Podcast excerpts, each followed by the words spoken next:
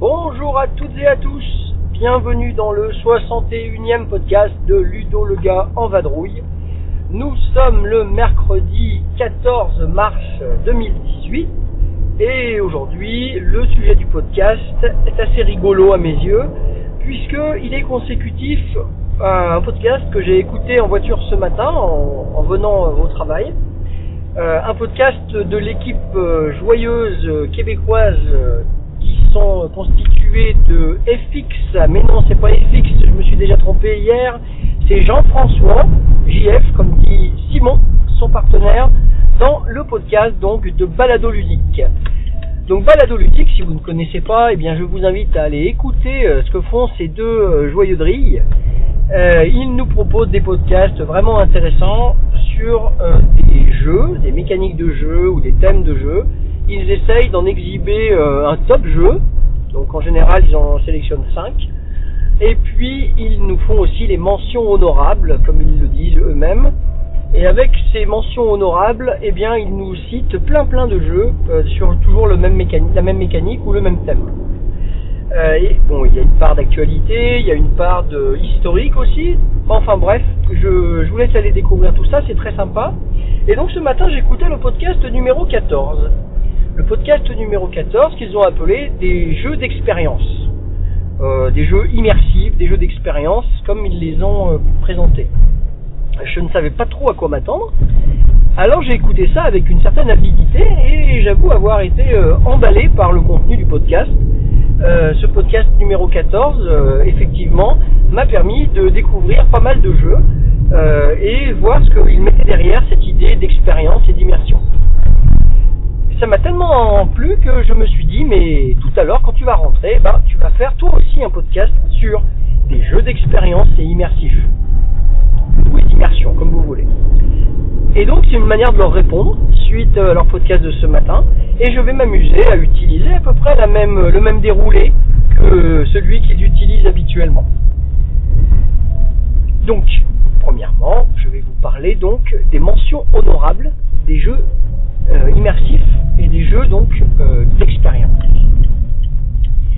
dans les, mentions honorables que je voudrais citer, je vais commencer par des jeux que j'ai joués il y a moult années, en l'occurrence les jeux de rôle. De manière générale, je ne préciserai pas euh, plus que ça. Euh, les jeux de rôle, donc de type euh, Donjon et ADD, hein, donc Advanced Dungeons and Dragons, euh, de type, on avait fait un petit peu de l'appel de mais surtout du Shield, on avait fait de l'œil noir. À l'époque, ça arrivé de jouer à Stormbringer. Euh, ça m'est arrivé de jouer à Warhammer également.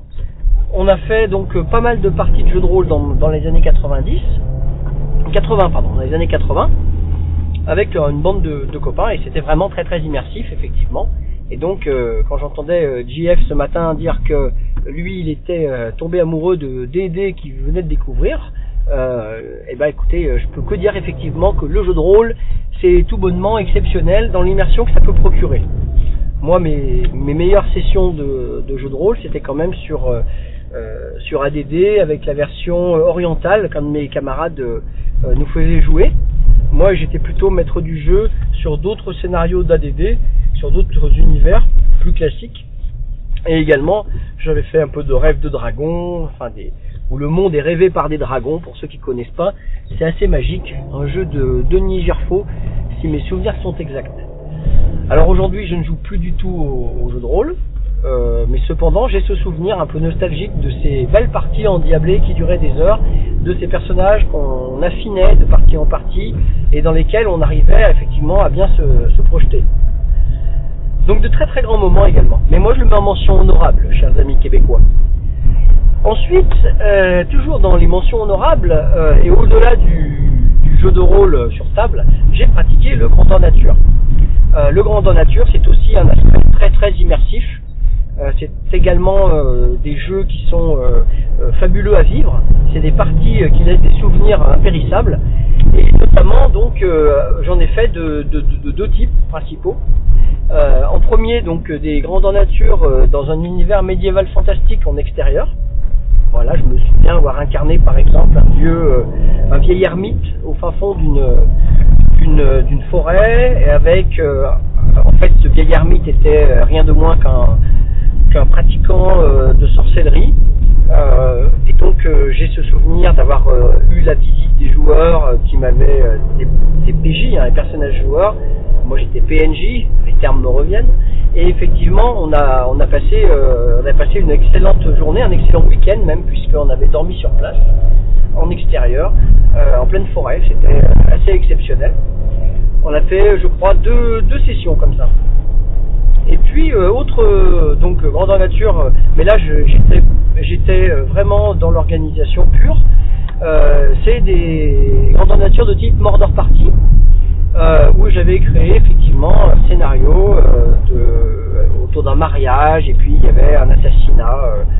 voilà, dans, dans, ce, dans cette histoire, les gens venaient en queue de pie, ils avaient des hautes formes, et euh, je me souviens avoir euh, assisté à des scènes surréalistes, hein, du genre, euh, du genre des, personnes en queue de pied en train de courir dans la rue, poursuivies par un autre homme habillé toujours pareil avec un costume, et vais courir après avec un pistolet avec des pétards, et ça faisait pan pan pan dans, les, dans la rue principale. Et c'était relativement amusant. a, il y a des voitures qui passaient, je me souviens. Ah, dans le thème, on n'y était plus, mais néanmoins, on avait quand même on avait quand même euh, l'impression d'être d'un autre monde, quoi. Voilà. Il y avait aussi des un peu plus loin dans le scénario, il y avait également des zombies qui sortaient du cimetière et on avait effectivement euh, maquillé euh, deux, deux amis en zombies et ils sont descendus à pied du cimetière jusqu'à la maison avec donc peut-être bien des gens qui ont été croisés dans la rue. Je vous laisse imaginer ce que ça a pu donner, surtout sur le coup de 11 heures du soir. Hein, vous imaginez. Ça, c'est des souvenirs euh, vraiment superbes. Euh, je les garde euh, pour toujours en moi. C'est vraiment des super moments. Et malheureusement, c'est des super moments qui demandent beaucoup d'investissement en temps. Et puis d'être vraiment, c'est très chronophage au niveau du, et c'est un investissement aussi, on va dire dans le, dans l'obligation de s'impliquer sur le long terme, pas seulement sur une partie, mais on est, on y revient tout le temps, quoi. Le grandeur nature, comme le, comme le jeu de rôle sur table. Et donc je sais très bien que ces activités-là, au jour d'aujourd'hui, euh, j'ai très très peu de chance euh, de les repratiquer. D'ailleurs c'est pour ça que je suis passé aux jeux de société, entre parenthèses. Mais les jeux de société euh, m'ont toujours travaillé, même quand j'étais petit. Et en l'occurrence, parmi les jeux immersifs, où il y a vraiment une expérience de jeu mémorable, je vais vous parler donc du jeu qui, a certainement le plus tourné sur la table euh, quand j'étais ado et même enfant, hein, de, on va dire de mes 8 ans à mes, euh, à mes 14 ans peut-être, 15 ans. Euh, ce jeu c'est tout simplement le risque. Alors le jeu risque fait partie donc de mes mentions honorables puisque je trouve que dans ce jeu il y a moyen de, de faire des grandes envolées hein, avec des brouettes de dés, des combats dans tous les sens et on jouait avec mon cousin à deux joueurs euh, régulièrement. On jouait le soir quand on était couché euh, chez mes parents et c'était vraiment des, des, excellents moments. Euh, on y jouait pendant un temps assez long et comme on n'était que deux, on se mettait des objectifs hallucinants. C'était quasiment, fallait conquérir le monde dans sa totalité. On aimait bien se lancer des objectifs comme ça. Je me souviens qu'on éteignait la lumière discrètement quand on entendait un bruit dans le couloir émanant de la chambre de mes parents, évidemment qui surveillait qu'on ne se couche pas trop tard s'il savait le nombre de parties de risque qu'on a pu prolonger de la sorte, je pense que je pense que ça, ça, ça, les ferait sourire aujourd'hui. Alors, euh, voilà les quelques mentions honorables sur des jeux euh, que j'ai joués dans le passé et comme je le disais, auxquels je ne rejouerai probablement pas. Et maintenant, je vais passer donc à d'autres mentions honorables de jeux plus récents, des jeux de société, qui pour moi sont des jeux d'expérience, euh, des jeux qui, qui vont nous faire vivre vraiment des moments très très immersifs. Alors, je vais citer par exemple deux jeux d'enfoirés comme, comme ils sont classés. Il y a le jeu Intrigue, un jeu de Stéphane Dora qui était sorti chez FX Schmidt. Et c'est un jeu dans lequel on incarne des politiciens véreux et dans, le, lequel on, on essaye toujours de d'arnaquer le plus possible les, les autres joueurs, puisque euh, on essaye d'aller se placer dans leur domaine sur des cases où il y a des valeurs euh, de rentrée d'argent automatique à chaque tour, et les valeurs sont pas les mêmes selon les cases. Donc on donne euh, deux pions à, d'autres joueurs en disant bah tiens j'aimerais bien que tu me mettes là, euh, moi j'aimerais bien que tu me mettes là, voilà donc forcément on a envie d'aller euh, sur les meilleures cases, mais comme on n'est pas les seuls à vouloir aller sur les meilleures cases, eh bien le, le joueur possesseur du domaine peut négocier comme il le souhaite avec les joueurs. Et c'est de l'argent qui est donné. Euh, qui est promis, qui est donné. S'il est promis, bah, malgré tout, on n'est pas obligé de le donner. Euh, mais c'est surtout qu'on peut promettre, par exemple, euh, de donner telle case intéressante à un joueur, prendre son argent et puis en fait le mettre ailleurs. Voilà, voilà, c'est un jeu absolument dégueulasse, hein, je peux pas dire ça autrement, mais c'est un jeu exceptionnellement immersif, intrigué. Dans le même registre, on a Retechik Verkan. Donc Retechik Verkan, c'est un jeu allemand, comme son nom l'indique, dans lequel on a des petits bateaux avec des, trous dedans, dans lesquels on va mettre des, des- des personnages, aux couleurs des joueurs. Ces petits bateaux, ce sont des navettes de sauvetage, sachant que notre grand bateau dans lequel on était tous ensemble a sombré dans la mer. Et donc on se sauve à travers des canaux de sauvetage, mais ces canaux de sauvetage ne sont pas exempts de défauts eux aussi, puisque euh, ils vont couler petit à petit. Euh, il y a des avaries qui peuvent survenir dans les bateaux. Eh bien, ce jeu est immonde puisque vous devez euh, vous devez décider euh, en votant hein, euh, pour savoir quel est le, pion qu'on va jeter à la mer. Voilà, non mais carrément. Tout le jeu est comme ça. C'est un jeu vraiment de négociation. C'est un jeu où on est sans arrêt en train de d'argumenter, de pleurer, de ah c'est excellent. Euh, Verkan. Euh, si vous en trouvez une copie, ben je vous invite à l'essayer. Euh, autre jeu dans le même registre, euh, mais qu'on joue euh, assez régulièrement, c'est le jeu Covadis. Covadis, c'est un jeu de Knizia, donc dans lequel on est des personnalités de la Rome antique et on veut devenir sénateur. Et donc on essaye de faire avancer nos pions sur un, parcours de la des cases d'entrée jusqu'au Sénat. Le problème, c'est que pour pouvoir avancer, il faut que la salle précédente soit remplie au moins à moitié et avoir l'accord des personnes pour pouvoir aller plus loin. Et vous imaginez que pour avoir l'accord des personnes, évidemment, il va falloir négocier. Et c'est là que le jeu devient absolument génial, puisque euh, vous pouvez négocier, vous devez tenir votre promesse, là par contre, euh, et on essaie de, de trouver des raisons réelles de, de faire pencher la balance pour soi, en promettant par exemple, laisse-moi passer ici, je te donnerai ma voix là-bas. Sauf que ce que vous oubliez de dire à l'autre personne, c'est qu'il ne pourra pas demander votre voix là-bas tout de suite, parce que, par exemple, il va manquer encore un pion que un autre joueur va mettre un peu plus tard, et comme plus d'un tour sera passé, vous ne serez pas obligé de tenir votre promesse. Par exemple. Bien, il pourrait y arriver que dans la pièce en question, l'un des pions veut avancer avant le joueur à qui vous avez demandé sa voix. Et donc vous y pouvez rien, il peut plus avancer puisqu'il y a un pion là-bas qui a avancé. Et vous aviez pas dit que vous donneriez pas votre voix à quelqu'un d'autre. Donc voilà, un jeu encore immonde, hein, Covadis de Knizia, hein, quand même, à- notez-le bien, c'est très très bon jeu ça.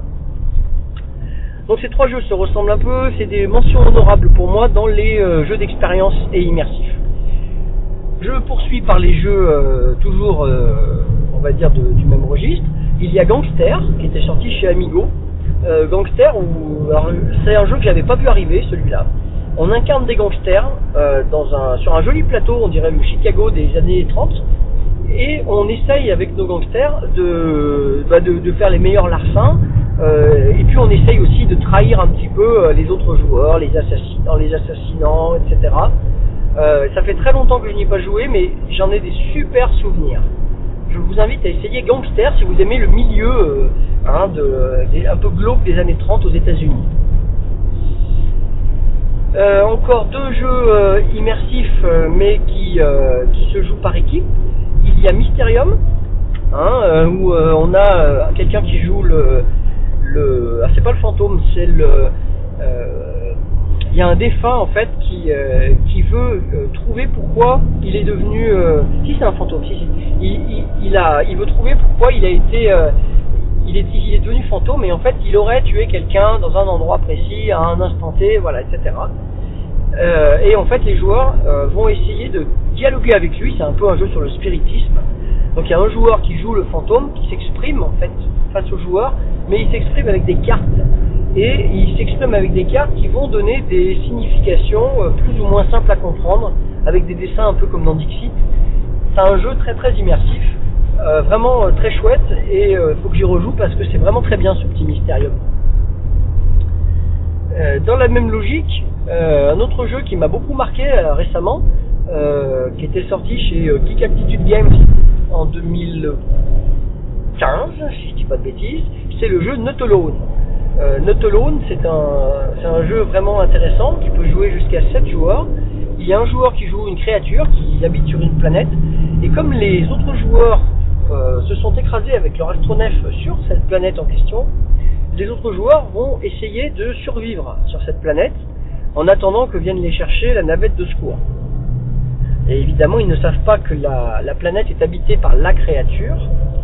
Hein, ils ne savent pas qu'ils sont euh, qu'ils sont pas tout seuls. Et euh, la créature donc essaye de les coincer sur les différents lieux où ils peuvent se rendre. Alors c'est un jeu vraiment superbe au niveau de la mécanique. Euh, il y, a, un système de, prise de risque. Hein. On, va, essayer d'aller sur un lieu super intéressant pour, le groupe.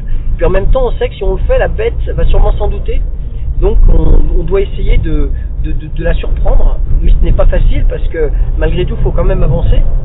Euh, la bête a des pouvoirs intéressants aussi, elle a des cartes intéressantes, euh, et on a vraiment un jeu très très très très réussi qui, donne de bonnes sensations de jeu en une heure environ. Super jeu, Not Alone. Euh, dans les jeux alors coopératifs purs, il y en a un autre qui m'a beaucoup marqué récemment, mais vraiment beaucoup marqué, c'est mon jeu de l'année 2016 c'est le jeu euh, Freedom, le chemin de fer clandestin, un jeu dans lequel on doit euh, essayer de, faire évader les esclaves au Canada. Alors, euh, je ne sais pas si mes amis québécois le connaissent, mais Freedom, le chemin de fer clandestin, c'est sorti en français chez Asynchron. Et franchement, c'est exceptionnel dans le déroulement. On a l'impression d'être dans le jeu. Hein, il faut arriver à trouver le moyen de faire passer les esclaves sous le nez et sous la barbe des chasseurs. Hein, surveille justement euh, qu'il n'y en ait pas des esclaves qui s'en aillent.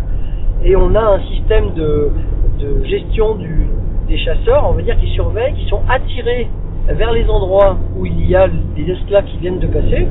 Donc ça déplace des pions, il y a un algorithme de déplacement des pions.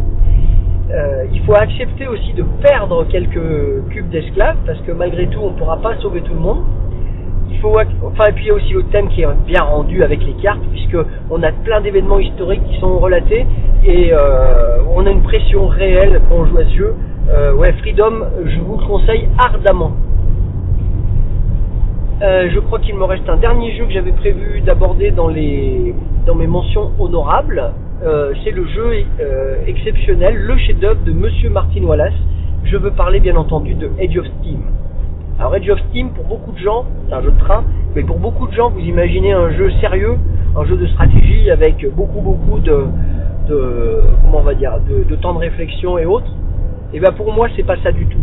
Edge of Steam, c'est un jeu où on a l'impression de, passer un moment quasiment un party game, quoi. On a un moment hyper jouissif. On joue à Edge of Steam avec les histoires d'enchères, notamment. Euh, on a, c'est jouissif ce jeu. Et c'est tellement jouissif que j'ai vraiment l'impression à chaque fois que je joue à Age of Steam de vivre une superbe expérience de jeu. Et je souhaitais donc le mentionner dans les mentions honorables. Je ne l'ai pas mis plus haut parce que euh, thématiquement, euh, on peut pas dire là qu'on se sente euh, en train de construire des rails de chemin de fer mais, et de faire des livraisons. Mais néanmoins, l'ambiance est absolument fabuleuse. Et donc il fallait à tout prix qu'il apparaisse dans mes mentions honorables. Ben voilà, je vais utiliser un peu le parler québécois maintenant. Hein. Je vais, je vais m'essayer de les faire sourire. Et donc, euh, je crois qu'on est pas mal rendu hein, euh, à la fin de ce premier segment. Et on va donc euh, passer maintenant à notre top jeu. Numéro 5. Alors, mon numéro 5, c'est le jeu Les Poilus. Les Poilus, un jeu de Juan Rodriguez et Fabien Riffaut, sorti donc dans une petite boîte carrée de Sweet November. Euh, et ce jeu est sorti pour euh, Cannes 2015. euh, quelques semaines après euh, l'attentat de Charlie Hebdo. Euh, je dis ça parce que l'illustrateur de, des poilus, c'est Tinius, et Tinius est, tombé malheureusement sous les balles des terroristes euh, lors de cet attentat qui nous a tous marqués. Et les poilus, c'est un jeu qui est exceptionnel par son rendu thématique. Quand on joue les poilus, on va pas à la guerre, on n'essaye pas de gagner la guerre. Quand on, joue aux poilus, on essaye de se sortir de ce piège pourri qu'est la guerre. Comme disait Prévert, quelle connerie la guerre. Et exactement. On a un groupe de copains qui, s'est connu sur les bancs de l'école et qui essayent, maintenant qu'ils sont à la guerre ensemble, de ressortir vivants de la guerre. Alors il y aura des phobies, il va y avoir des, des- problèmes, des gens, des personnes vont être blessées et donc vont devenir des boulets pour les autres. Mais il faut revenir avec tout le monde parce que sinon le groupe a perdu, puisque l'amitié n'aura pas su survivre à la guerre. Les poilus, exceptionnel jeu d'ambiance, d'immersion, d'expérience. À nouveau, un jeu à essayer si vous ne l'avez pas encore découvert. Voilà pour mon numéro 5. Numéro 4. Mon numéro 4, c'est un jeu de gangster. C'est un jeu qui se joue donc sur un jeu, sur un, des éléments de jeu en trois dimensions. Euh, c'est le jeu Borgle Bros. Borgle Bros est un jeu de Team, euh, j'ai perdu son nom d'ailleurs, Team Forward, ça me revient. Euh, Team Forward donc, qui est sorti en 2015 ou 2016, 2016 je crois, et dans, dans une toute petite boîte parallépipédique, n'est-ce pas? Et ce jeu coopératif euh, est en fait un défi à l'intelligence puisqu'il faut être capable de récupérer euh, les contenus des coffres de trois étages dans une banque, de partir sur le toit pour prendre un hélicoptère, sachant que à chaque étage il y a un garde qui fait sa, qui fait sa ronde. Et qu'à chaque fois qu'on se déplace de tuile en tuile en les retournant, puisqu'on les retourne en s'y déplaçant, eh bien on va provoquer des effets et donc on va se retrouver dans un jeu euh, euh, excellent au niveau de l'ambiance, euh, où on a toujours l'impression que le garde va venir nous surprendre. Et où on essaie de l'éviter parce qu'on ne peut pas se cacher toute la partie. Et s'il y en a un seul qui se fait prendre sans avoir de jetons de dissimulation, tous les joueurs ont perdu. Alors si vous aimez les jeux de gangsters, si vous n'avez pas peur de passer deux bonnes heures, voire trois, sur un jeu euh, coopératif, ben, je peux vous promettre que le fameux Burgle Bros de Team Forward, c'est une tuerie. À essayer d'urgence. Numéro 3. Mon numéro 3, c'est un autre jeu coopératif, mais très très particulier cette fois, puisque dans ce jeu coopératif, il y a l'un des joueurs qui peut être un félon. Je veux parler des Chevaliers de la Table Ronde. Donc un jeu de Serge Laget et de Bruno Catala, euh, un jeu de 2005 si mes souvenirs sont exacts. Et dans ce jeu, euh, qui était assez vraiment innovant à l'époque, euh, les joueurs incarnent les Chevaliers de la Table Ronde qui vont aller faire des, quêtes pour euh, essayer de mettre des épées blanches autour de la table ronde.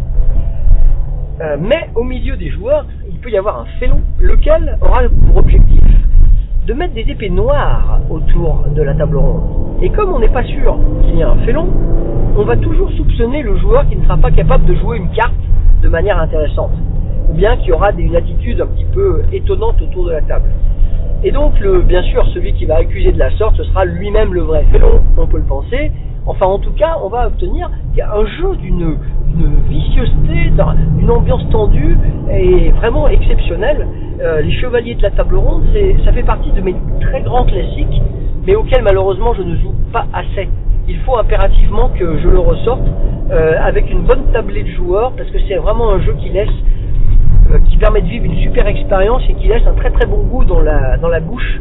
Euh, on n'a qu'une envie après la partie jouée, qui a quand même demandé de l'investissement, mais on n'a qu'une envie, c'est y revenir vite. Les Chevaliers de la Table Ronde, donc c'était chez Days of Wonder.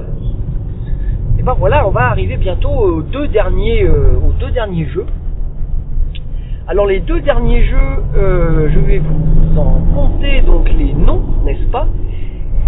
Numéro 2. Mon numéro 2, c'est un jeu absolument à découvrir pour Simon et euh, Jean-François, les Québécois de Balado Ludique, puisque j'ai entendu dans leur podcast qu'ils étaient grands, grands fans de diplomatie. Ils aiment les négociations, ils aiment jouer des pays, ça s'est senti. Eh bien, s'ils ne connaissent pas mon numéro 2 qui s'appelle Impérial, un jeu de McGuire, il faut absolument qu'ils l'essayent. Dans Impérial, les joueurs incarnent des investisseurs, des financiers, qui ont euh, beaucoup d'argent et surtout qui essayent d'obtenir pour la fin de la partie encore plus d'argent. Mais pour gagner cet argent, ils vont, investir dans des pays.